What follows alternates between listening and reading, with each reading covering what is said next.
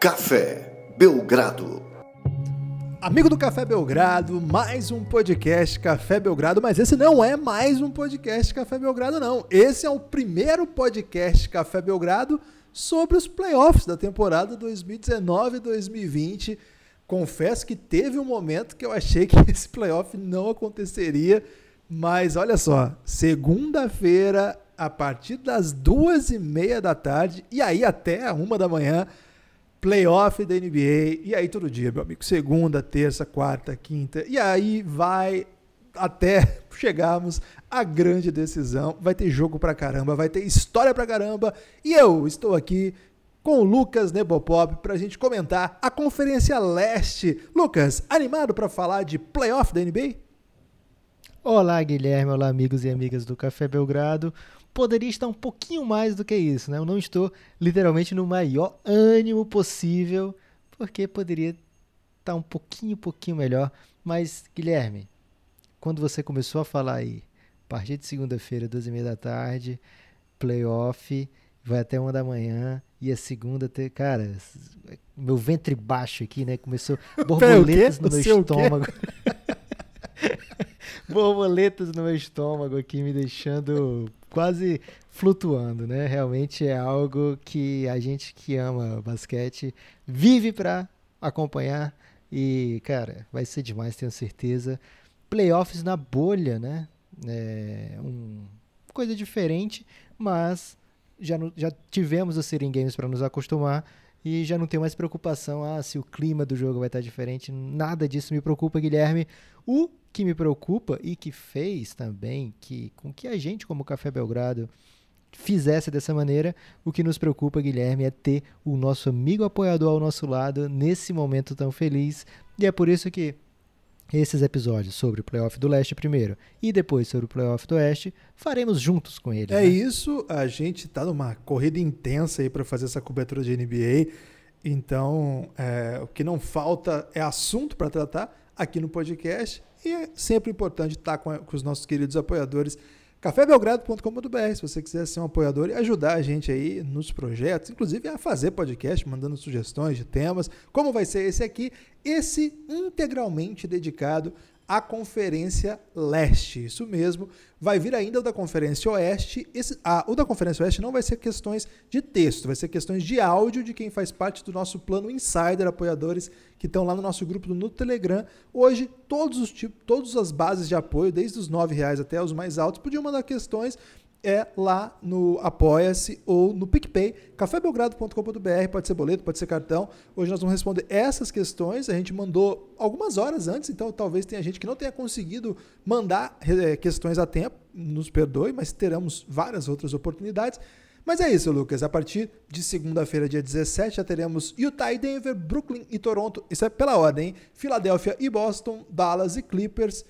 É jogo pra caramba, é... mas hoje a gente vai falar só dos jogos do leste, portanto, Brooklyn e Toronto, Philadelphia e Boston serão os primeiros jogos da Conferência Leste a entrarem, né, as primeiras equipes da Conferência Leste a entrarem em ação. Lucas, sem mais delongas, porque temos muitas questões, os apoiadores nossos são muito atentos e muito é, presentes, muito participativos. A gente tenta pegar eles distraídos, né? Mas cadê que consegue? Cara, no começo a gente abria questões no Twitter, para que ninguém, assim, né, assim Ninguém, não, tinha, não tinha nenhuma, nenhum critério de exclusão, era qualquer um que tivesse no Twitter na hora. E começamos assim, né, com umas 20 perguntas, umas 15 perguntas. E aí foi aumentando. Teve uma época que estava chegando mais de 100 e a gente tinha a meta e a, o compromisso de responder todas as que chegavam, né? E aí a gente começou a criar umas hashtags para o pessoal ficar de fora, assim, para só que a gente tivesse muito ligeiro. Lucas, agora a gente fechou total, só apoiador que está mandando mesmo. E mesmo assim, os apoiadores enchem a gente de questão. Eu vou falar a verdade, Lucas. Eu fico muito feliz e emocionado com a participação dos nossos apoiadores. Sempre, assim. É um negócio que, de vez em quando, eu me belisco, assim, para cair na real, porque, cara, vocês aí que apoiam o Café Belgrado, vocês são os responsáveis por a gente conseguir fazer isso tudo aqui, por a gente conseguir acelerar sempre, né? Nunca, nunca parar e sempre acelerar. Lucas, eu tava querendo acelerar o passo, mas agora eu entrei numa vibe emocional e eu preciso que você comece. O mais ágil de todos, Guilherme, Gabriel Rodrigues. Grande abraço, Gabriel. Você é o Gabigol que funciona hoje em dia. Olá, estimados entrevistadores internacionais Guilherme e Lucas. Como vocês estão? Tô bem. Primeiramente, luto ao Sans, obrigado. Se vocês soubessem o que aconteceu, ficariam enojados. É, palavras aí misteriosas. Agora a pergunta: algum time tem um real potencial de bater os Bucks nesses playoffs do leste? Vejo Miami e Toronto como os únicos que podem eventualmente surpreender. Vejo os outros times muito abaixo. Um forte abraço e muito sucesso ao projeto. Vocês são bravos. Ah, obrigado. Às vezes eu fico bravo mesmo. Valeu, Gabriel. Eu, eu não excluiria ainda desse pacote aí Boston e Filadélfia, não. Acho que, que são dois times muito bons. Ah, Primeiro, né? Acho que o Bucks não jogou bem a bolha até agora. Teve bons momentos, mas não foi um time que você olhava e falava assim, nossa, tá voando. Toronto, por exemplo, acho que jogou melhor. Mas aí o Toronto tomou uma traulitada do Boston, que também ficou pensando que o Bo parecendo que o Boston era o melhor time na hora mais importante. No meio disso, o Philadelphia perde o Ben Simmons. E aí a gente fica pensando, nossa, agora só tem o Embiid. Mas será que é pouco ter só o Embiid? O Embiid é bastante coisa. O Pacers é um time que eu não falei nesse pacote ainda, mas é um time que ainda a gente não sabe o potencial que tem. Nas coletivas recentes, o Nate McMillan até esboçou assim no horizonte a possibilidade do Sabonis voltar nos playoffs. Não né, temporada que vem, mas nesses playoffs, já pensou numa final de conferência, um time que está crescendo muito. Que agora tem o TJ Warren, que está uma máquina. Que tem Oladipo, que tem Malcolm Brogdon, que tem Miles Turner. De repente ainda chega o Sabonis, que é foi o melhor jogador do time na temporada quem sabe? Eu, não, eu acho que o Bucks é, era o melhor time antes de começar a bolha, então continua assim, né? Porque não jogou bem nesses jogos de, de reclassificação ou de classificação, que isso muda muito, mas eu não acho que a soberania, a, a diferença deles para os demais é, tá tão grande quanto eu imaginava antes, não. Acho que a coisa deu uma nivelada.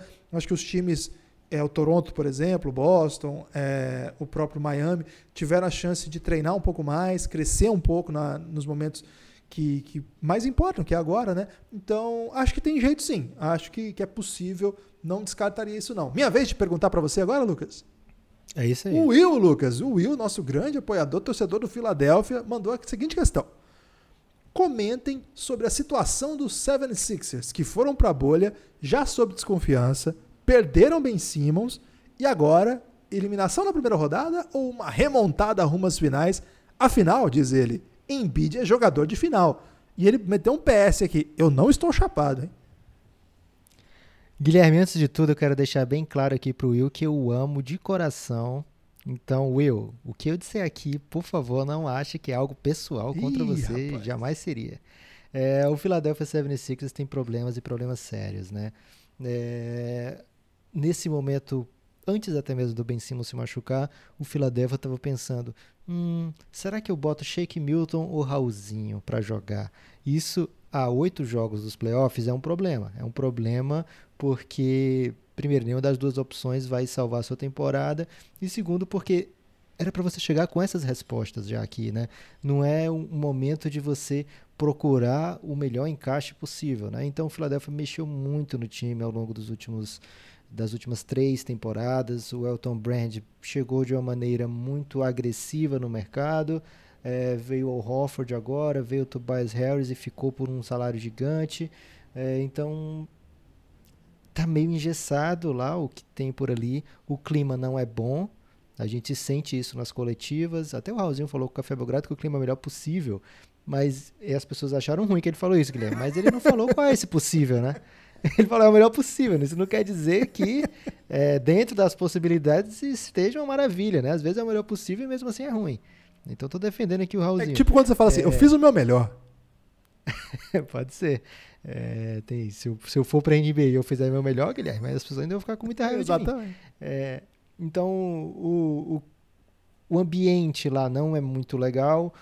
O Brad Brown dificilmente sobrevive a mais uma eliminação na primeira rodada o que o Jimmy Butler conseguiu nos playoffs passados, lógico, ao lado do time do Philadelphia, é, deu uma sobrevida ao Brett Brown, talvez não tenha sido o ideal para a franquia, é, mas talvez, é, assim, tem que ver qual é o técnico que está querendo ir para lá, né? Até falei isso, acho que, não lembro agora se foi aqui no Café Belgrado ou se foi num dos convites, que muitas vezes o técnico vai escolher o time, né? É, então, o coach Bud ele escolhe o, o Milwaukee Bucks naquela temporada porque ele sabe que aquele projeto ali ele vai conseguir fazer render, né? Então o Philadelphia precisa talvez pensar já no próximo nome e seja um, um, técnico que acredite, primeiro que seja bom, né, que acredite no projeto, acredite como é que ele vai fazer funcionar Ben Simmons e Embiid.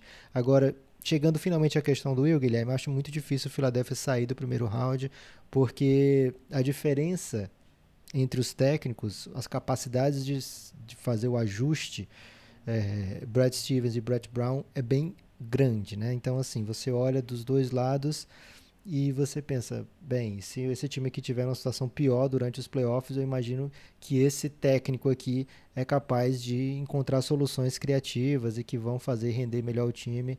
E além disso, tem todo o elenco à disposição. Isso é interessante também para o Brad Stevens. Acho que isso deixa o Boston Celtics numa numa posição de superioridade, passando pelo Boston ainda assim tem um adversário muito difícil na sequência, né? E aí depois para final de conferência já seria realmente assim um, um grande feito para esse Philadelphia sem Ben Simmons e um Philadelphia que não entregou o que se esperava durante a temporada. Né? A gente lembra da dificuldade desse time de vencer fora de casa.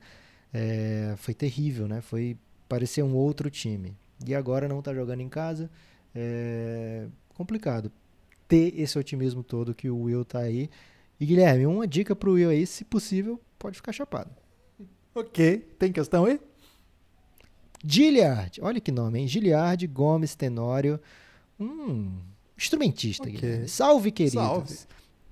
Pergunta sobre o leste. Ainda que tendo toda a NBA como pano de fundo, ele está tentando engabelar é. a gente, Guilherme. Olha o golpe. Com a, com a ratificação do favoritismo do Bucks, com a belíssima consolidação exibida pelo Raptors, com a tradicional força dos Celtics, com a boa surpresa do Heat, na minha opinião, ele bota, em que pese as dificuldades momentâneas dos 76ers, tendo em vista tudo isso, podemos considerar que o leste equilibrou as forças com o oeste? Não. Abraços diretamente de Juiz de Fora. Não, Giliard, não. Não, porque acho que nenhuma dessas equipes, talvez só o Bucks, seria é, favorita acho que nem o Bucks, seria favorita contra o seu par da outra conferência. Você vai pegando aí o primeiro do Oeste contra o primeiro do Leste. Sei lá, é Lakers contra Bucks o Bucks não entra favorito, mas acho que o Lakers entra ali, se não com um pouquinho de favoritismo, acho que meio no pau.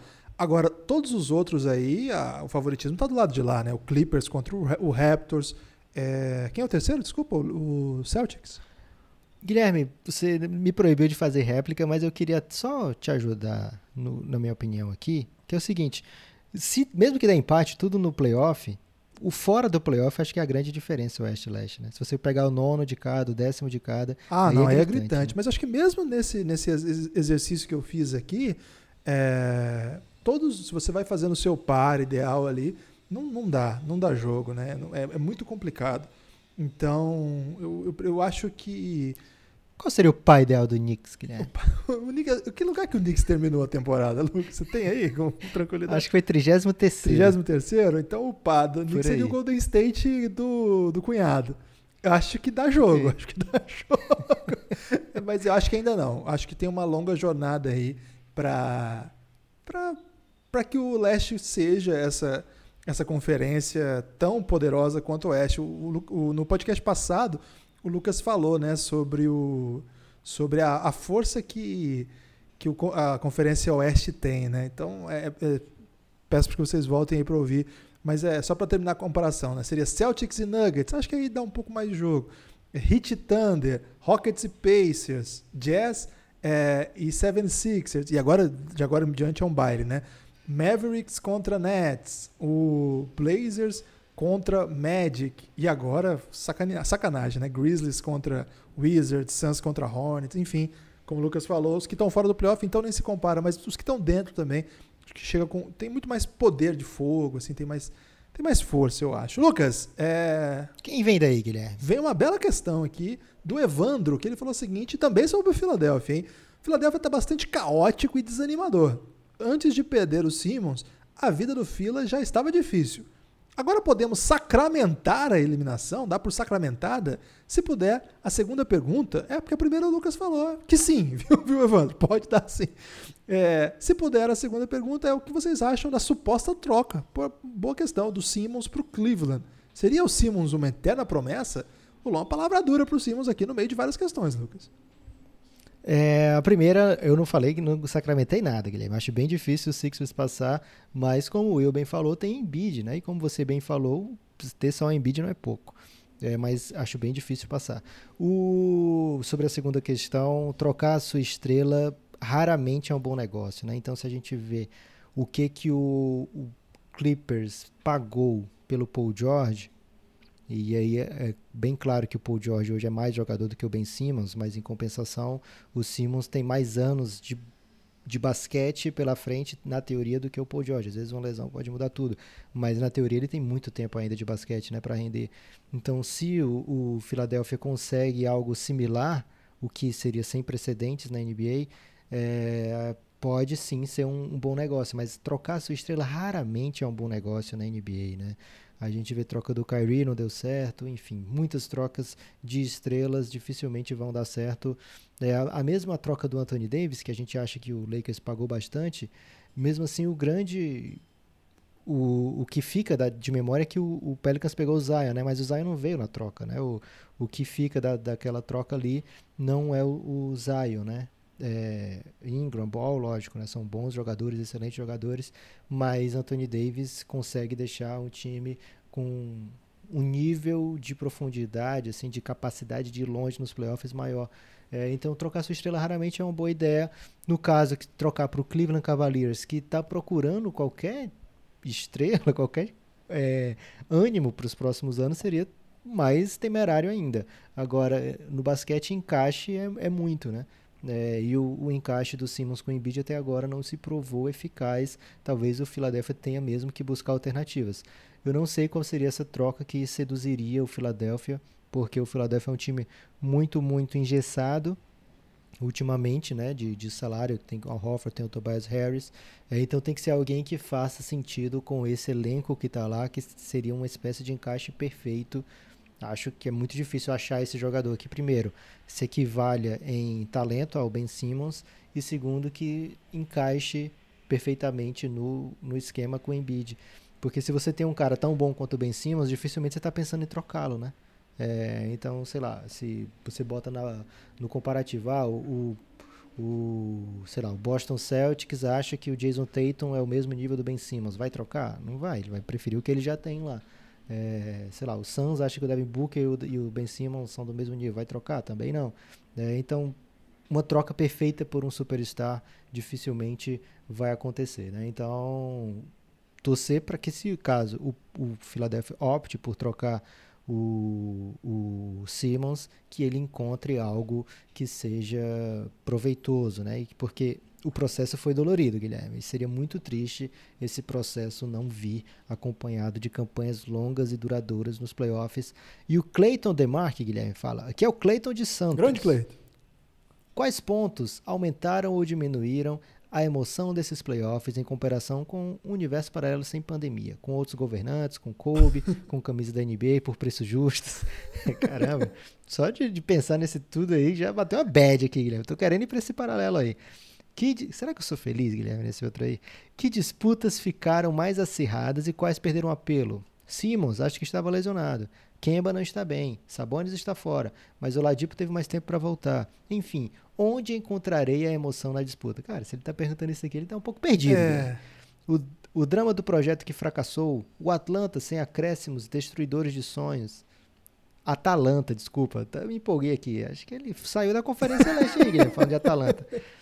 A maionese sem maçã, o pote de sorvete sem feijão congelado. Caramba, o Cleiton tá precisando de palavras aí, qualquer palavra. Cleiton, é, acho, que, acho que uma coisa que a gente aprende, assim, depois de sofrer muito aí com a realidade, é que a gente faz o que a gente pode diante das, das circunstâncias. E, verdade seja dita, evidentemente o mundo não é como a gente queria que fosse, mas ele tem suas belezas, sim. E eu acho que dentro de todo o cenário esportivo mundial, não tem nada mais belo do que a NBA está fazendo.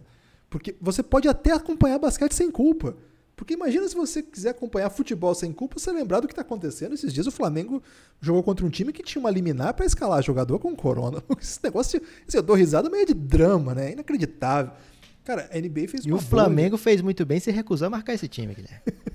a NBA fez uma bolha protegeu os seus jogadores, levou o que tem de melhor para jogar, com exceção do, dos caras do Nets, tá todo mundo lá.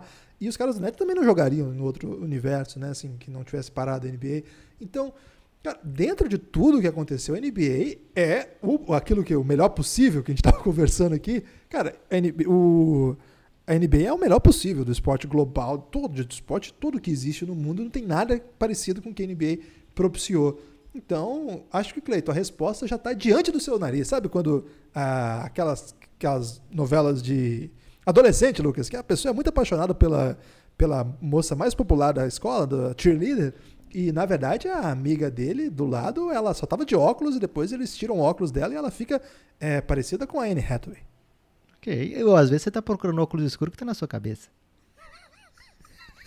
o Thiago Cardoso, Lucas, falou assim: vou dar uma de jornalista brasileiro. Esse. eu tô rindo do óculos. Esse catadão do Nets tem chance de causar algum estrago? Ele não disse de que, de que monta, que tipo de estrago. Teve a chance ontem, né, Guilherme? Falhou. Não causou, falhou. Não tem como a NBA fazer um play-in. Ó, isso não é jornalista brasileiro. Porque o jornalista brasileiro, Thiago, ele junta o mesmo assunto duas perguntas. Você mudou muito de tema. Não tem como fazer um play-in de Orlando e Phoenix, não. Lucas, ele tá misturando também conferências aqui, mas é, tá tentando fazer uma mudança de territorial aí do Phoenix. Essa mudança de estilo de playoff é o que a NBA tem discutido, né? Um playoff do primeiro ao décimo sexto, independente de conferência, é algo que não espantaria que acontecesse nos próximos anos. A NBA tem sim pensado em alternativas para deixar a parada até mais justa, né? A gente está falando aí do, do, da rabeira do leste em comparação à rabeira do oeste.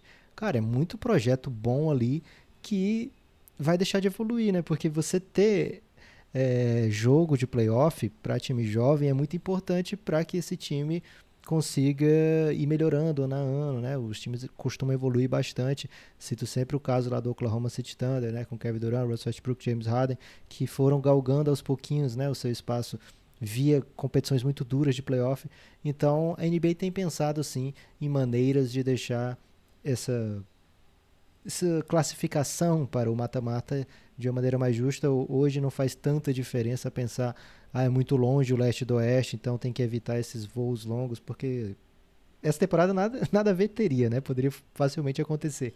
Mas mesmo na temporada normal, é, os, os voos hoje em dia de NBA são todos fretados, aliás, são todos é, com mais do que fretados, né? Tem até o, o tratamento né, fisioterapêutico pode acontecer dentro da nave, enfim, é, é um outro mundo e que isso não seria mais um empecilho. Depois do Thiago, Guilherme. Ah, ele manda assim: abraço para todo mundo, menos para o Elton. Não sei porque que você não quis ler essa parte da mensagem. Eu acho justo que seja lido, porque o Elton torceu muito contra o Suns. É, o Gabriel Magalhães Matos, de Faria, manda uma questão para você. Pode ser? Ok, manda lá. Fala Gibas e Nepopop. Primeiro queria Fala, mandar Gabi. um abraço virtual pro Lucas e dizer que sofri junto com ele ontem. Obrigado, Gabriel. É, mais um Gabriel que tá bem esse ano. Minha pergunta para o podcast é se vocês têm alguma expectativa de que o Pacers possa endurecer a série contra o Miami. Abraços. Pode, eu tenho, eu tenho bastante expectativa. Acho que é um time que jogou muito bem na bolha, é um time diferente é, e teve que se adaptar ao que foi durante a temporada, mas eu gosto. Já gostamos muito do trabalho do, do coach Macmillan no ano passado. Guilherme, eu vou te interromper aqui para emendar do Maurício, porque ele pergunta logo na sequência, chegou quase junto, né? Será que o hum. Ladipo pode ganhar um booster e por algum milagre ajudar o Indiana a subir de patamar e ser uma segunda força junto com o TJ Warren? Então, boa, boa, boa pergunta, Maurício. Grande abraço.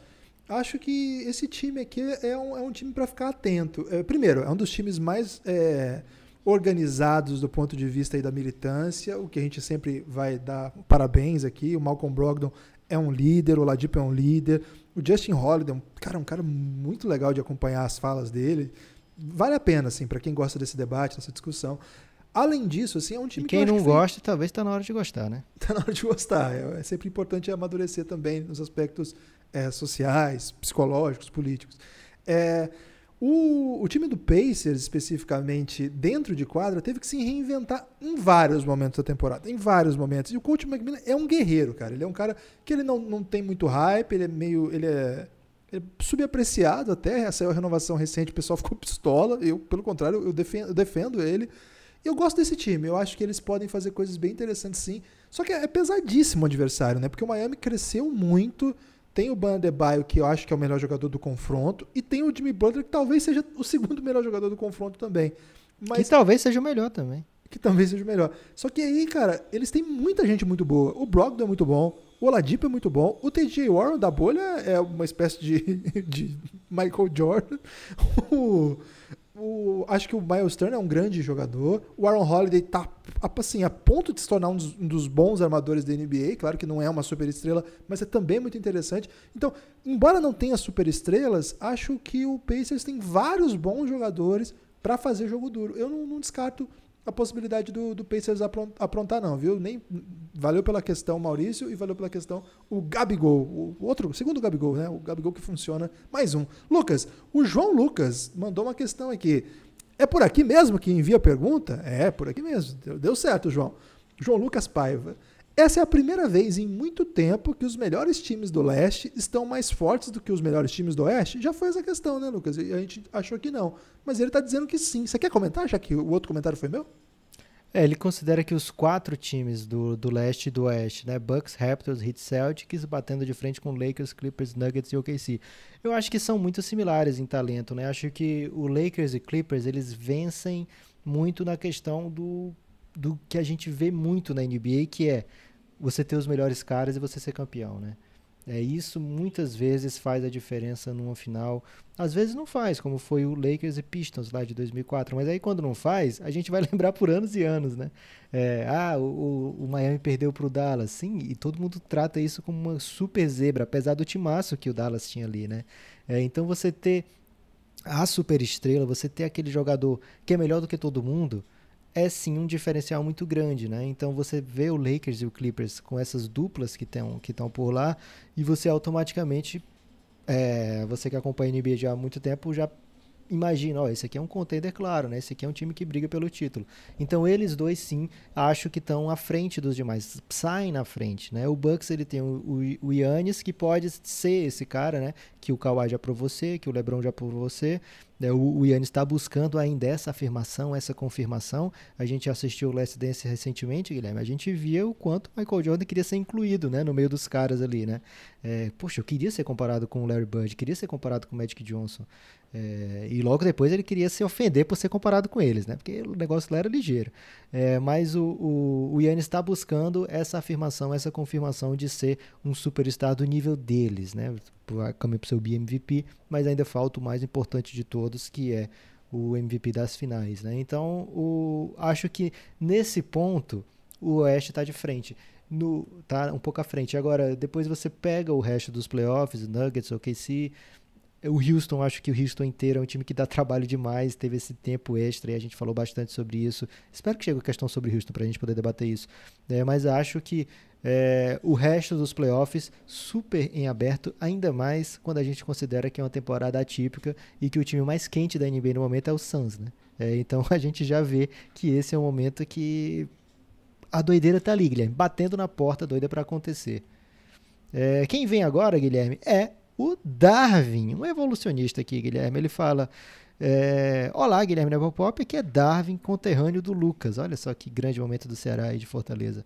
Qual o teto desse hit para essa temporada e qual a chance dele conseguir mais um All-Star para a próxima temporada? Falam muito em AD, Oladipo, Bradley Bill. Quero saber que conteúdo ele está consumindo aí, Guilherme. Ó, eu, eu acho que o, que o Hit ele tem um, um teto que é, é difícil prever, porque se você imaginar que no início da temporada o Adebayo, ninguém esperava que ele fizesse uma. Nem o Lucas, que é o maior fã do Adebayo nesse país, esperava que ele fizesse essa temporada que ele fez. Foi uma temporada inacreditável, assim. Então, você não sabe o que, que pode sair dali. Vamos ter Eles... que ouvir Mip Hunters, hein, pra ver o que, que foi falado sobre Adebayo. Mas essa temporada que ele fez, não tinha como.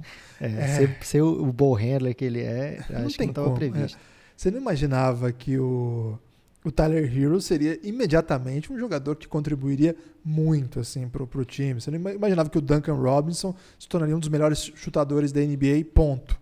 Então, é um time que é muito difícil Kendrick prever. Nunn ganhando o novato do mês todo mês. Pois é. é então, é um time que é, prever teto num time que, que trabalha tanto evolução é muito difícil. Agora, é, sobre essa questão do All-Star para a próxima temporada, acho que tá, tá é, no meio de playoff a gente entrar nesse debate aqui. Precisaria de mais tempo, a gente analisar cap, o tipo de manobra que eles têm que fazer. Eles absorveram recentemente jogadores importantes para esse ano, eles estão no win now, literalmente now. Assim, eles pegaram o Igodala para jogar esse playoff. Então eles estão pensando nessa temporada já. A médio e longo prazo, o Hit é sempre um lugar, porque o o Pat Riley é o idoso cheiroso, né, Lucas? A gente já falou aqui o talento que ele tem para atrair estrelas e ele sempre dá um jeito. Isso é um fato. Lucas. passou o Basketball Love Story ontem e o Pat Riley tava com a cara muito cheirosa, cara. o Léo Cavalcante, Leonardo Cavalcante Mendes. Quais times mostraram uma grande diferença, positiva ou negativa, entre a performance na temporada normal e a performance na bolha? E como isso pode se refletir nos playoffs? Isso é, a classificação final pode estar, entre aspas, errada, levando em consideração que a performance na bolha é muito diferente do que estavam jogando antes, uma questão complexa, Lucas. Bem complexa e acho que assim, o jeito que os times trataram a bolha são diferentes, né? Você vê o Bucks, por exemplo, ele estava cagando aí, com o perdão da palavra, para os resultados dos jogos na bolha, né? Tava querendo o quê? Voltar o ritmo, é, que todo mundo chegue inteiro nos playoffs. Então, o que estava acontecendo ali não, não é o Bucks, né? O que a gente. E acho que isso não muda a classificação, porque eles ficaram em primeiro. O Bucks vinha para uma temporada histórica, onde, em certo momento da temporada, ele estava flertando com números de recorde, né? Se você olhava para a tabela e falava, eita, 73-9, ou então alguma daquelas temporadas do Jordan de 69 vitórias, 72 vitórias, é isso aqui que está acontecendo no Bucks. E aí, com tudo que aconteceu, até um pouquinho antes, né? Tem aquela quebra já de, de do ritmo, o Bucks já começa a perder um pouco mais, mas não vejo como uma coisa errada, né? É mais é, como os times trataram a bolha, né? Não foi prioridade para o Bucks, por exemplo, o seeding games. Para o Raptors, eu acho que eles se posicionam muito bem porque eles venceram times que estavam logo no começo da bolha, né? Eles venceram times, venceram o Lakers, venceram os Celtics, né? Venceram o Celtics agora? Tô... Celtics eles tomaram uma, uma trolitada. É verdade, venceram o Bucks então, né? Eles eu sei que, ou foi o Clippers, eles venceram dois jogos assim que as pessoas começaram a falar, caramba, o Raptors é de fato um contender, né? Foi principalmente a vitória contra o Lakers, mas teve outro jogo antes também. O Raptors não é simplesmente o atual campeão que perdeu o Kawhi, né? O Raptors é o atual campeão e deve ser tratado como como como tal, né? É, então, é, principalmente do leste, né? Que aqui o, o, esse ponto eu acho que não tem grandes variações, porque as pessoas que chegam, é, os times que chegaram já chegaram é, mais ou menos com as posições definidas e optaram por alguns outros caminhos. Agora, o Hit mantém, e aí ele não, não é um dos que grande variaram, mantém essa pecha de ser um time duro que vence os favoritos e que é uma grande pedra no sapato nos playoffs. O Boston ainda oscilando um pouquinho, mas sim, grande time. E acho que o Sixers é aquele que fica, é, funciona em casa mesmo. E a bagunça ficou um pouco mais escancarada na bolha, que tá todo mundo junto ali, prestando atenção em tudo. Acho que esse é um pouco. É, com a imagem um pouco mais manchada, ainda mais se sair mesmo essa eliminação no primeiro round. O Ivan Domingues Ferreira, Guilherme, ele fala: prezado né, Pop Gibas, grande abraço. Preliminarmente, gostaria de dizer que sou um grande fã Obrigado. Superada essa questão inicial, vocês precisam fazer pingado toda semana. Não é lugar aqui, né, Guilherme? Ele tá. Não, pode falar. Se for falar bem do pingado, pode falar. Mas se for falar mal, dizendo que a gente tem que fazer mais. Mas aí é um, é um elogio que vem com crítica, é bom. Não pode ser a crítica que vem com elogio. Então eu vou ler o elogio inteiro. Vocês precisam fazer pingado toda semana. Os podcasts são excelentes e divertidos. Ok? Você tem é... que ler a próxima frase aí, que é a frase do Exuperry. E vocês são responsáveis por quem cativam. Aí, aí tá vendo? Jogou um pequeno príncipe na nossa cara, Guilherme. Sobre os playoffs do leste, qual a expectativa de vocês em relação ao possível semifinal do leste entre Bucks e Heat? É importante lembrar que no Pequeno Príncipe é, não tá a frase os fins justificam os meios. Não tá essa frase lá. Qual é a frase que tá lá? É, você é responsável pelo que cativa. Não, e qual a frase que dizem que tá? Na verdade foi uma piada, Lucas. Perdeu okay. o carisma quando você... É porque tem tanta fake news, Guilherme, que só bota a frase do, da Clarice Lispector que ela jamais falou, né? É porque é. no Príncipe do Maquiavel, que é uma piada que você faz com o Pequeno Príncipe, é, tem uma ideia de que ele disse a frase os fins justificam os meios, mas ele não disse essa frase nunca. Eles pegam é. essa ideia geral que estaria presente no livro, o que é contestável, mas dá para conversar, e dizem que o Maquiavel é maquiavélico, e que é uma pessoa terrível, que está sempre pronta para causar o mal, Lucas. E não é bem assim. E o que, que ele fez com a Rosa, Guilherme Maquiavel? Tô confuso. Não- ele foi responsável, Lucas. Qual que é a pergunta mesmo? ele pergunta se o Pequeno Príncipe matou a raposa, Guilherme. Matou a raposa porque os, os meios justificam Bucks e Hit. Cara, Bucks e Heat vai ser um jogaço se acontecer, né? Vamos ver se no meio do caminho aí. Acho que o, o Bucks deve avançar. Muita dificuldade do Magic. Vejo como imensa dificuldade o Magic aprontar alguma coisa aí. Mas o Heat acho que tem um jogo duro contra o Pacers. Mas vamos supor que os dois confirmem o favoritismo e vençam. A gente vai falar bastante sobre isso no futuro, Ivan. Mas o que eu posso te dizer é que é uma série que eu tô muito ansioso para ver. Acho que o Giannis é, quando enfrentou o Ban como defensor, o Ban foi um dos poucos bons defensores. Tem um vídeo do Kevin O'Connor no The Ringer sobre isso, se vocês quiserem procurar aí, só procurar é, Ban Kevin O'Connor, e ele mostra até fragmentos dos jogos em que o Ban defende o Antetokounmpo. Seria um, um duelo bem interessante. Acho que Dividir a sala com o Kevin O'Connor diversas vezes, Guilherme. Lucas, não teve uma várias- vez que ele teve que te esperar? Teve. Fui em várias coletivas do Hit e ele tava lá em todas, né? É porque ele tava fazendo esse vídeo. E aí depois, Guilherme, ele vai na do Suns. Eu imagino que venha, ou que já veio, porque eu não vi o Já veio, já veio, já veio. Um vídeo sobre o Suns, né? E lá no Suns ele tinha que me esperar, Guilherme, porque lá eu já era cadeira cativa. O vídeo dele sobre o Suns eu não vi ainda, mas o título é Devin Booker tem que ficar no Suns sim. ok. Grande abraço para Kevin O'Connor agora, mais ainda, meu amigo. O Fernando Magalhães, o grande geógrafo The Garden, mandou aqui. Olá, Guilherme, olá, Nepopop. Bom momento a todos. Tipo de saudação que eu não tinha visto ainda. Quem vocês acreditam que seria um favorito na outra semifinal possível, Lucas? Olha aí, o pessoal tá no futuro aqui. Aliás, aquela série Dark, ela só dá pra você comentar ela, Lucas, porque assistir é muito cansativa e eu fui até o final. Toronto e Boston, Lucas. Hot takes.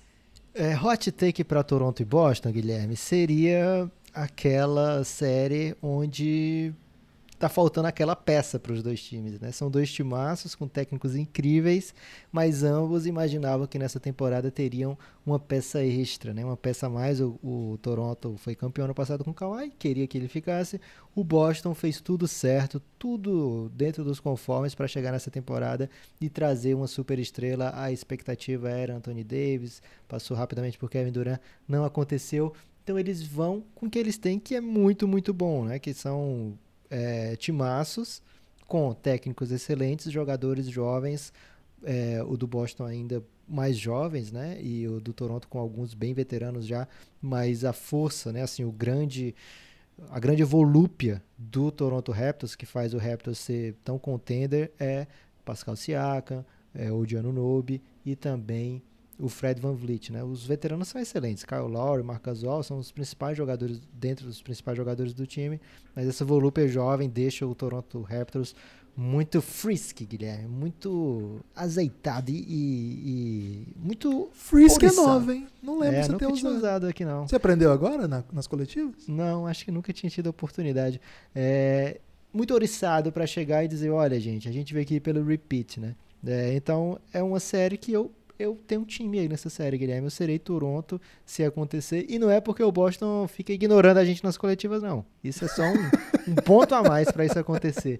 Mas eu gosto mais ainda do projeto do Toronto Raptors, porque o Masai, o Danny Ainge é excelente, tá? Mas o Masai ele tem aquela ousadia a mais, né? O Masai vê o Margasol no, no mercado e fala: Cara, isso aí eu consigo.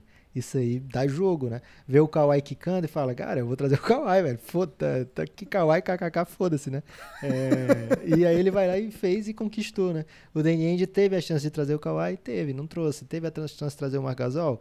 Não topou comprar essa ideia. Ficou abraçado no Rosier, né? Pra sempre. Isso também. É, então, gosto mais da ousadia e se acontecer essa série, torcerei de leve, porque aqui é muito profissionalismo e isenção, Guilherme. Mas de leve torcerei pelo Toronto Raptors. O Ovidio Bahia, Guilherme, ele fala. fa- ele tá no Giannis também, hein? Grande, Grande grande, homem. Fala, Lucas e Guibas. Primeiramente, queria dizer que estou triste pelo Suns. Obrigado. Queria muito vê-lo nos playoffs, eu também. Aí vai a pergunta: vocês acham que o TJ Warren consegue manter esse desempenho que teve na bolha até agora e levar o Indiana mais longe do que o previsto no início? Abraços e parabéns pelo belo conteúdo para os amantes da NBA. Guilherme, antes de você responder, vou fazer uma questão dentro dessa questão. A bolha é tipo o March Madness da NCAA, porque as pessoas estão levando muita, muito a sério o que acontece ali, né? Parece que tem um, um peso a mais. É, eu acho que sim. Eu acho que tem a ver. Não exatamente o jogo, né? Porque um dos componentes do March Madness é o, fato de você ser jogo único sempre. Acho que o play-in vai ser o March Madness. E a, talvez resto... pro Suns, né? O Suns foi todo o March Madness. Foi, foi. É, mas não, não, foi recompensado, né? Porque ganhou todas no March Madness e é campeão. Okay. Então, se fosse mesmo um March Madness. Mas é o agosto, Lucas. É as cinzas de agosto e na mesa um vinho derramado. É uma grande canção essa aqui. Ô, Lucas, eu gosto muito do que o TJ Warren evoluiu de um ano para outro. A gente falou sobre isso, acho que no podcast passado, ou retrasado, porque já teve um no ar nessa semana, é, sobre como ele mudou o seu estilo de jogo. Ele era um, um jogador da, da, da infiltração, de conseguir cesta para você na infiltração, na, no mid-range, naquele floater que é bem interessante dele. Ele costuma ser defendido por jogadores mais baixos, ele vai para dentro. Se, ele, se são jogadores mais altos, ele faz o cara pagar. Agora, esse, esse chute de três que ele apresentou em alguns jogos, sobretudo nos primeiros jogos da bolha, assim, ele tinha chute, tinha evoluído, ano passado mesmo. Mas nesse volume, cara, eu acho que é um mundo novo, sim. Eu acho que é possível que ele. Que ele até falei isso agora há pouco sobre as chances do, do Pacers, evidentemente o vídeo não tinha como saber. Acho que ele é um dos, dos jogadores que entra meio que na, na, lista quando a gente começa a falar os bons nomes do, do, Pacers, que a gente não falava até alguns meses atrás. A gente não falava. A gente falava Ladipo, Brogdon, Sabonis. Agora eu coloco o TJ Warren aí sim. Tem vários jogos que ele é mais importante que esses aí, sobretudo ofensivamente. Agora, de novo, o Ladipo e Brogdon juntos formam um dos melhores duplas defensivas que é possível construir na NBA do nosso tempo. Então, isso aqui é coisa grande. Não, não descartem esse time, não. Lucas, o Rodrigo Felipe quer falar sobre o Toronto Raptors. Imaginando um cenário, vamos lá, em que o Toronto seja campeão. Ok. Já tem De novo? É, é bicampeão, então.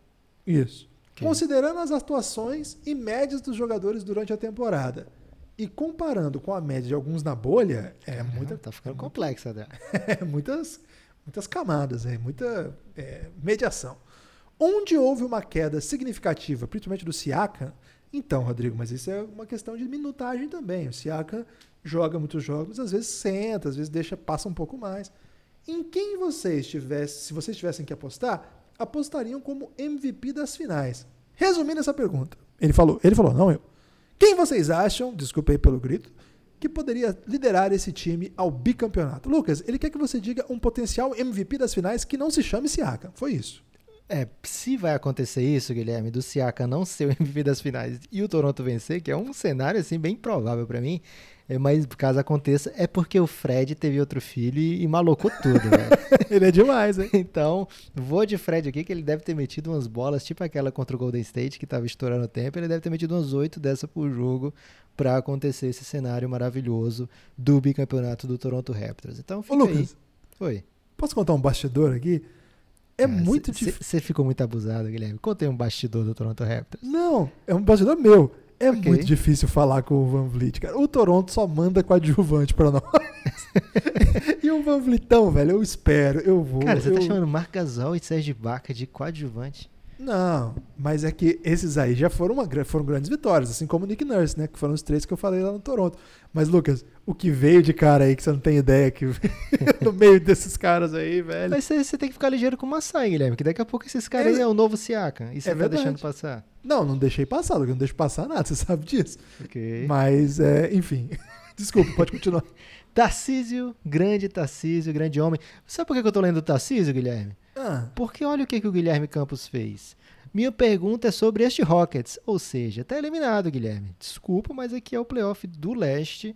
Você tem todas as condições de mandar essa pergunta em áudio para o podcast sobre o Oeste, mas não tem essa condição se você estiver sabendo apenas agora que falhou, porque já está gravado. Então, desculpa.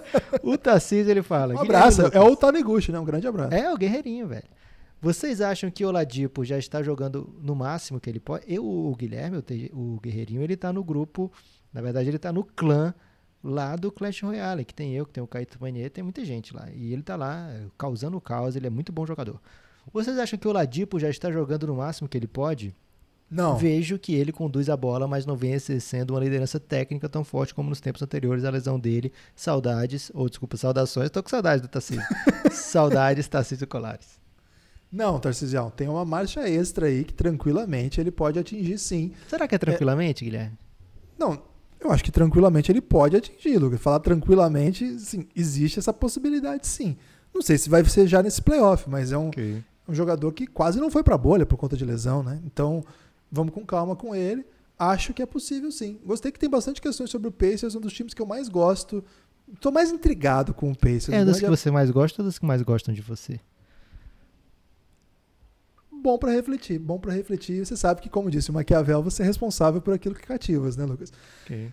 Caio, Caio Martins, Lucas, o estádio mandando questões aqui pra gente, hein? Que momento. Fala, Lucas e Guilherme. Aqui é o Caio, o segundo Caio Ribeiro mais famoso do Brasil. Ah, ele chama Caio Martins e usa o Caio Ribeiro aqui. Grande momento. É, parabéns por todo o trabalho realizado, principalmente no período sem NBA. Sobrevivemos, é verdade, Caio. Foi duro. Passei a curtir muito Toronto, principalmente por conta do último ano. Pra vocês, o campeão voltou? Toronto tem bola pra conquistar o leste e chegar a mais uma final, Lucas? Cara, peguei três seguidas do Toronto aqui, tô no bom e tô no hype já, Guilherme. Tem bola sim. A gente já viu o Toronto fazer jogos incríveis. Chega inteiro na bolha, o que é muito bom, né? Porque vários times chegaram aí sem, é, sem nomes importantes. Com, a gente falou do Pacers agora, por exemplo. E outros times chegaram e não conseguiram reproduzir na bolha, né? O, o, o grande basquete que veio anterior, né? O Bucks, por exemplo, é um que ainda não apresentou. O Lakers é outro também que não apresentou. O Toronto veio, mostrou, venceu jogos importantes e tá, tá, tá suave na nave, Guilherme. Tá aqui na briga, tão forte quanto antes. E isso não é pouco, né? Porque foram quatro meses parados aí praticamente e vários times eh, precisaram eh, quase reaprender a jogar juntos, né? E o Toronto vem numa crescente, vem num nível muito bom e tem tudo aí. Tem um, um playoff de primeiro round que não deve ser tão difícil, mas ao mesmo tempo é um time que vai te forçar a jogar muito bem, né? É, o Bucks, por exemplo, vai pegar o Magic, que, com perdão aí pro, pro, pra torcida do Magic, não, não vai conseguir ser uma ameaça clara, né? E o Nets a gente já viu que eles vão pra doideira, Guilherme. Eles vão pro, pro, pro caos, vão pra, pra inventividade. É algo muito Justin interessante. Anderson de pivô. É isso, cara. Vão botar um small ball muito louco e o Toronto vai ter vai ter jogos competitivos, jogos que eles vão ter que, que enfim, é, entrar no, no, no ritmo, buscar alternativas, soluções inteligentes. Então eles vão chegar no veneno para a segunda rodada. E o playoff do leste, fora Miami contra Pacers, e muita gente fala também Boston e Sixers, já tem uns favoritos bem claros, né? Então, é, fez muita diferença você ter tido uma temporada interessante, ficar entre os dois primeiros do leste, por exemplo, é, como a gente alertou lá no começo, né, Guilherme? Que você escapava ali do, de um confronto ou contra a Philadelphia ou contra o Pacers, que são times bem duros, já te deixa ali na boca do gol, né? Uma, uma série difícil e você tá na final de conferência. Depois, Guilherme, veio David Allison ou Davi Allison Dois nomes, hein? Dois nomes. ou Dave Allison, dependendo Ok. aí da pronúncia. Olá, Guilherme Lucas, me chamo Davi, entre parênteses David. Então acertei aí no começo e troquei falhando.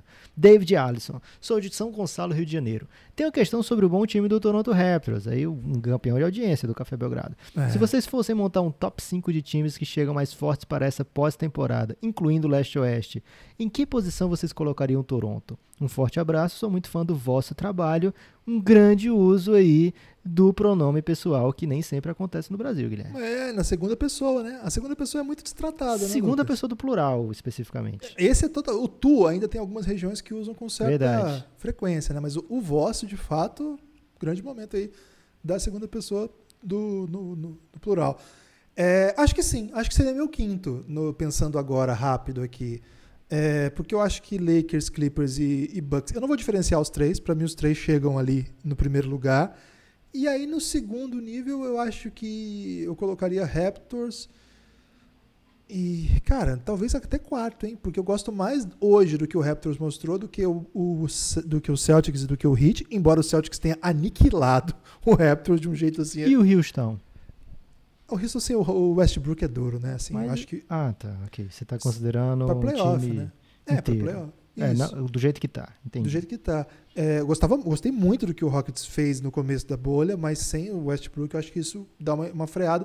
Mas então eu colocaria o, o Raptors aí como quarto. Quarta força já deu certo no Brasil, hein? É, porque eu não gosto do que o Denver mostrou na bolha que seria, né, o natural ali. Acho que o OKC se aproximou até do Denver. E acho que o Heat, embora seja um time que fez bastante coisa bem legal, ainda não fez o que o Toronto fez. E, sobretudo, esse, esse, esse grande número de jogadores experientes que já foram campeões. Quando falei com o Ibaka, inclusive, perguntei sobre isso. E ele até usou a frase que você gosta muito, Lucas. É, quando você é campeão, você sabe porque você já esteve lá. E isso faz uma diferença danada. Lucas, Carlos Branco aqui, hein? Nosso ouvinte português, apoiador português, apoiador insider. Se você quer apoiar o Café Belgrado, cafébelgrado.com.br. Venha fazer parte dessa comunidade que a gente Ele, lá. tá, ele é apoiador insider com 50 centavos de euro, Guilherme. Grande abraço pro Carlos Branco. e é torcedor do Benfica, né? Que levou o Jorge Jesus aí, dos torcedores flamenguistas. Saudações lusitanas a todos. Como adepto dos Sixers, eu adoro a linguagem futebol manager, cara. E ele fute, né? Não me consigo, não me consigo conformar com o que passou no último ano e meio. E vou seguir aquilo que vocês dizem ser típico dos jornalistas brasileiros. Um 3 em 1. Ah, ah dois em 1, um, Carlos, brasileiro. Mas você já meteu um hat-trick aí. Queria saber vossa opinião. Olha o vossa aí mais uma vez, num, num, num hit combo de vossa aqui, Lucas. Opinião sobre o investimento feito de assets desde a temporada passada. O Carlos até previu o seu começo aqui, né, Lucas? Você falou para isso lá, sobre isso lá para o Will. Segunda questão. Apesar de todas as falhas, se não fosse a lesão do Simmons, não consideram que o Boston é o melhor encaixe dos top 5 do leste? Pelo que eu entendi, o encaixe pro próprio time do Philadelphia. Com todos esses fatores agora, o que podem fazer os Sixers depois de uma derrota no primeiro round, já está aqui pessimista, para além de demitir Brett Brown? Lucas, o homem tá brabo, o homem que é a cabeça do coach australiano. E, Guilherme, é uma pena, né? Porque o Brett Brown é ótimo para dar entrevista, né? Então, se enquanto a gente tem essa oportunidade de conversar com ele, a gente conversa, porque ele é muito expressivo, ele usa as mãos, ele interage com você. É... Então, Responde cinco minutos cada questão que você faz é um podcast. É, então é um, um, bom investimento aí quando você fica aquele tempo esperando para falar com o Brett Brown um dos técnicos mais legais de conversar. O meu favorito foi o Monte Williams e não foi simplesmente porque ele é do Suns, né? Porque ele, o cara é sinistro mesmo para atender jornalistas, para atender até quem não é jornalista como a gente. É... Te chamava pelo nome. Também, né? É, mas, de qualquer forma, Guilherme, ele tem razão para estar tá preocupado, né? É, saudação lusitana para o Carlos Branco, saudação brasileira no caso aqui, né? Mas se ele tiver como me levar, me leva, Carlão. Tô, tô indo fácil aí. É, o, a minha opinião sobre o que o Elton Brand fez não é uma opinião elogiosa, né? Eu sou muito.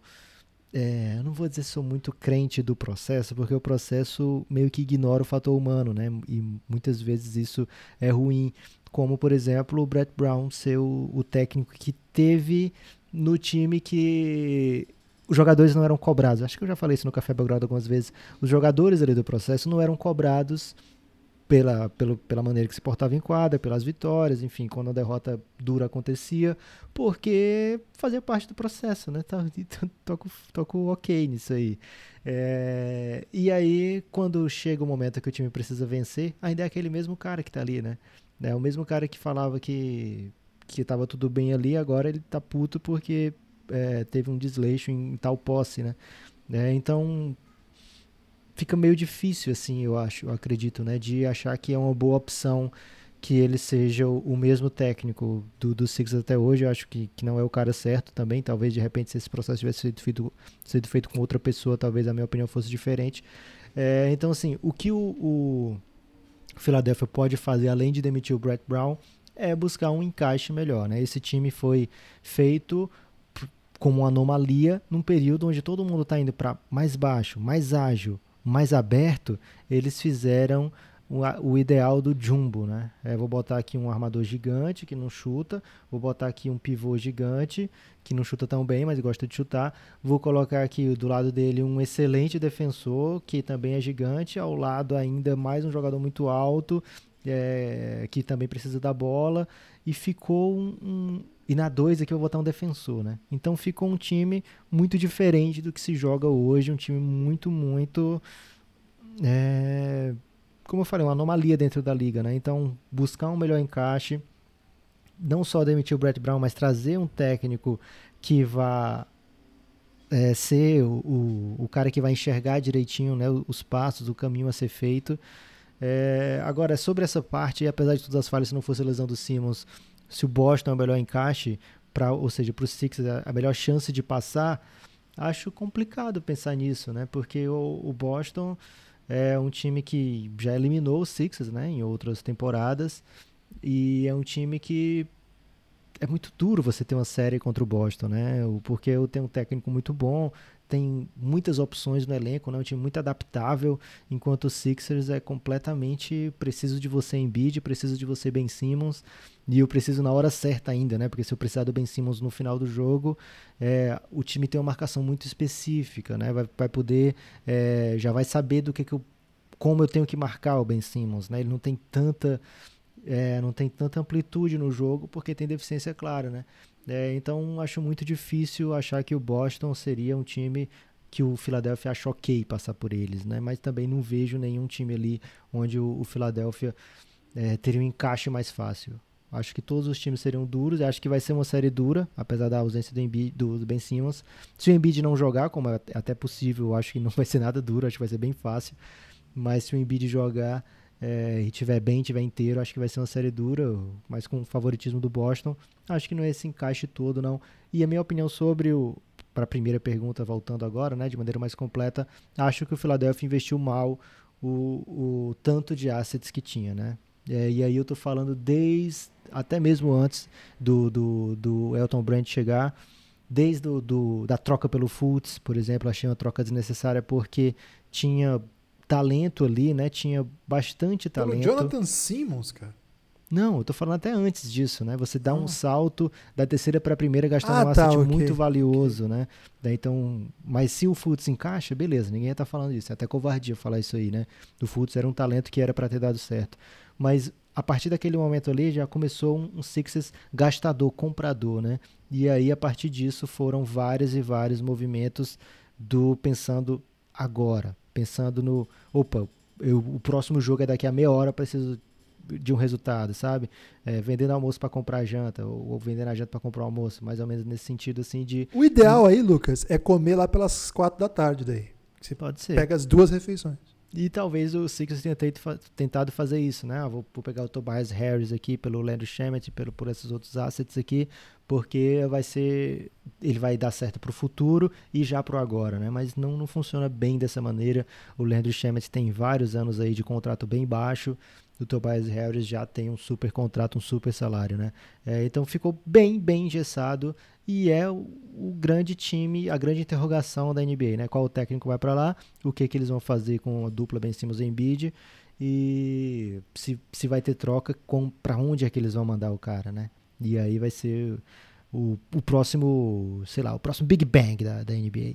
O Giacomo Stasi não confirmo nem desconfirmo que ele é um apoiador italiano, Guilherme. Fala, Guilherme, fala, né, Pop tranquilo? Poderia estar um pouco melhor.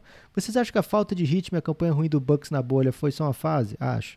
E vai melhorar maior com a, com a maior, vai melhorar com a maior intensidade natural dos playoffs? Ou o time deu uma desaprendida e vai se complicar na semifinal ou até perder para o Magic uns jogos?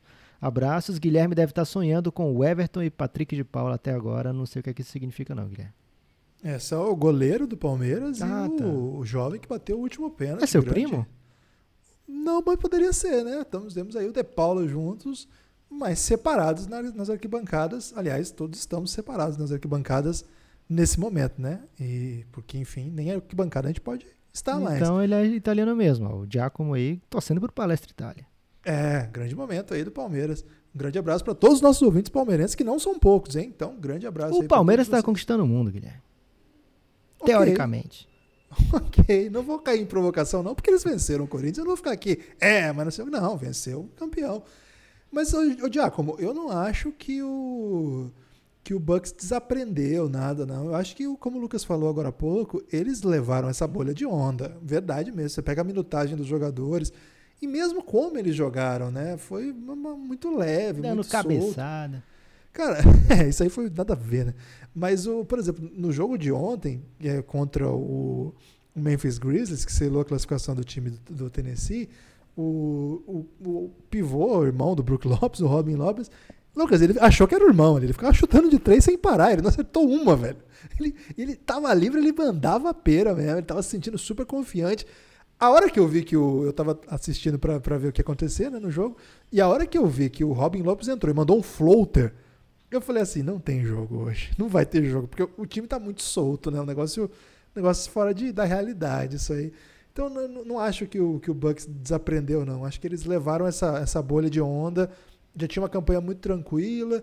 Então foi, foi pegando no tranco, né? Foi pegando de leve. Acho que não isso, não tô, não tô nem um pouco preocupado assim, do, nesse ponto de vista. Só acho que o time não aumentou a, a distância que eles tinham para os outros times. Por exemplo, eles venceram o Celtics já na bolha.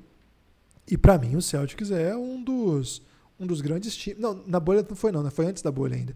Acho que o que o Celtics é um dos grandes times, né? mas eles venceram antes da bolha. Estou fazendo confusão aqui. Já na bolha, eles perdem para o Bucks, que é um jogo que não podia ter perdido, que foi, com, foi tentando, etc. Eles perdem para o Rockets, que é um jogo que é exemplar, eu acho, que mostra o tipo de dificuldade que o time vai ter. E eu acho que esse é o jogo que nos ensina um pouco do que isso que eu estou falando, que talvez a distância esteja um pouco menor.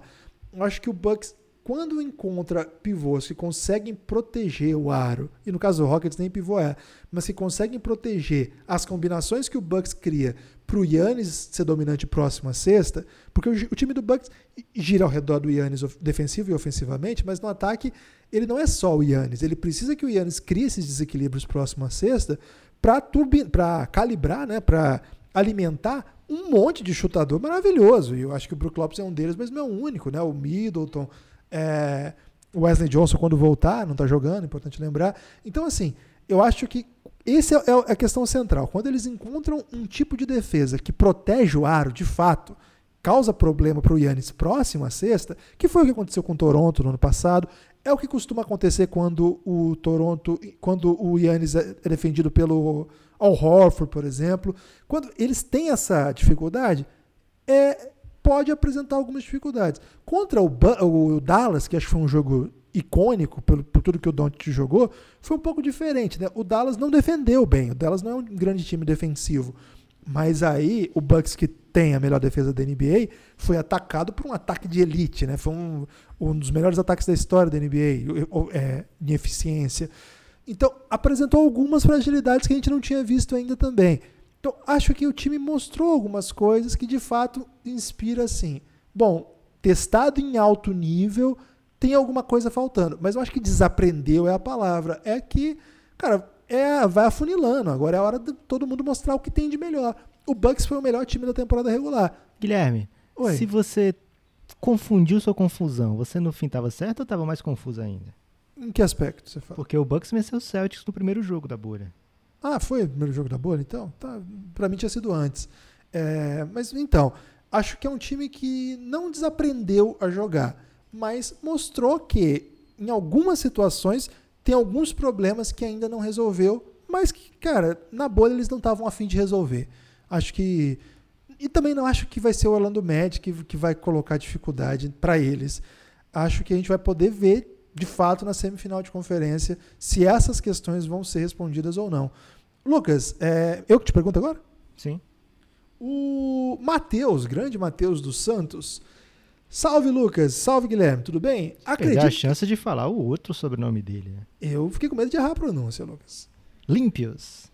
Como os deuses do Olímpios. Acredito que a final vai ser Bucks e Raptors.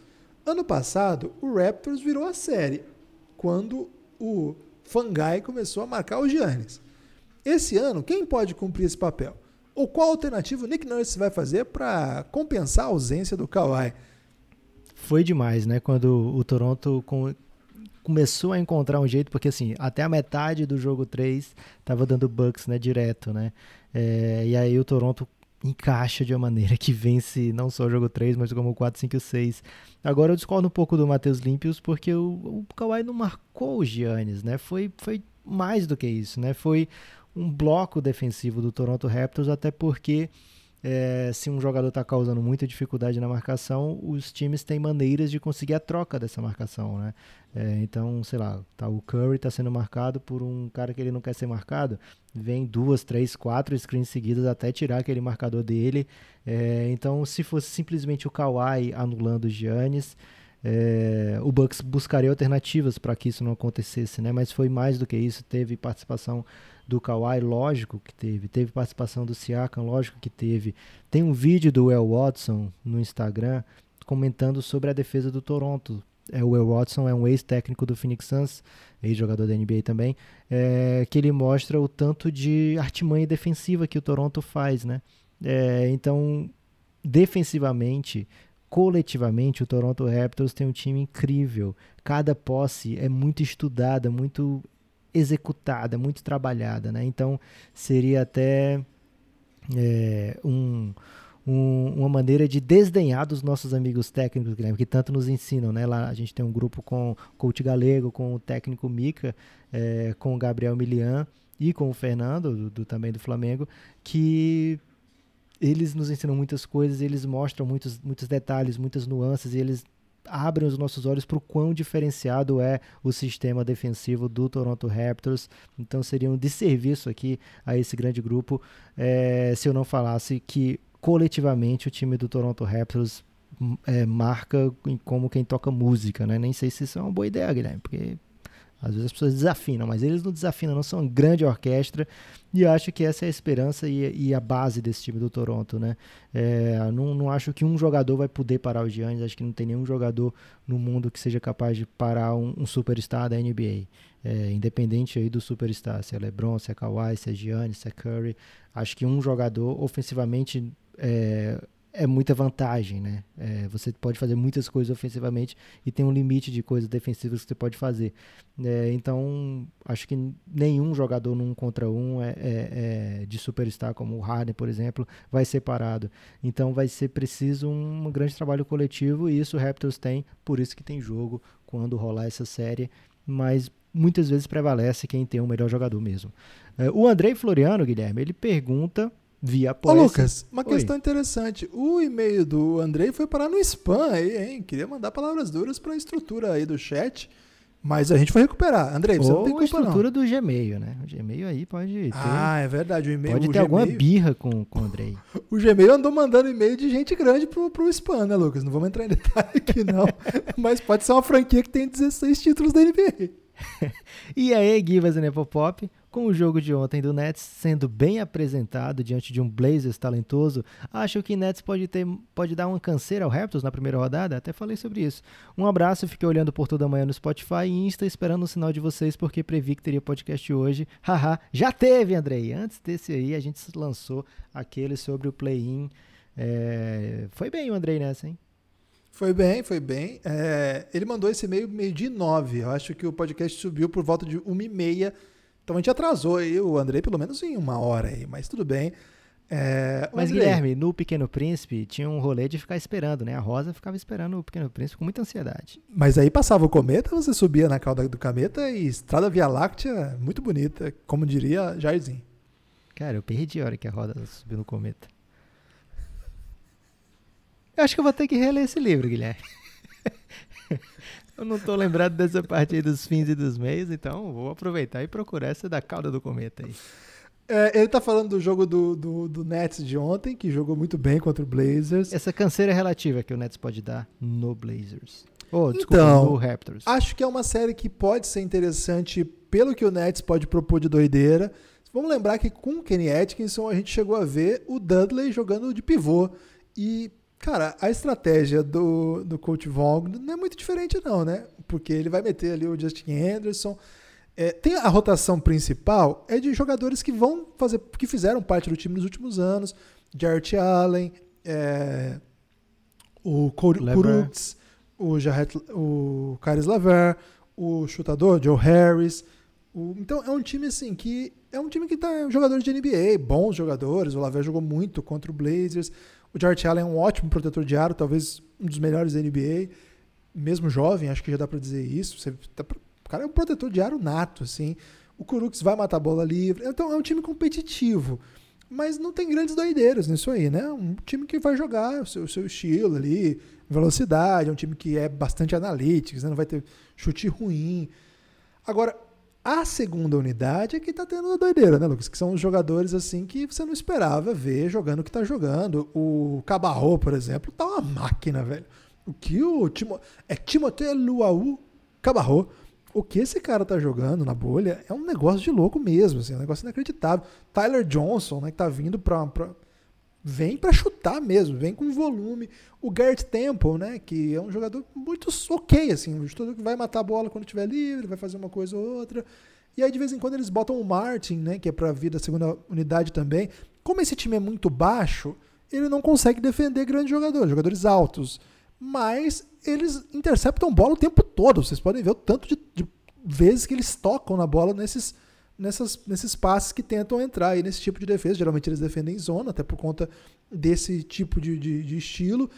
O Toronto Raptors não é um time de low post, não é um time com pivôs que vão lá, lá dentro. Claro que o Gasol e o Ibaka são grandes jogadores, etc. Mas eles podem ver a média de pontos na temporada é baixa.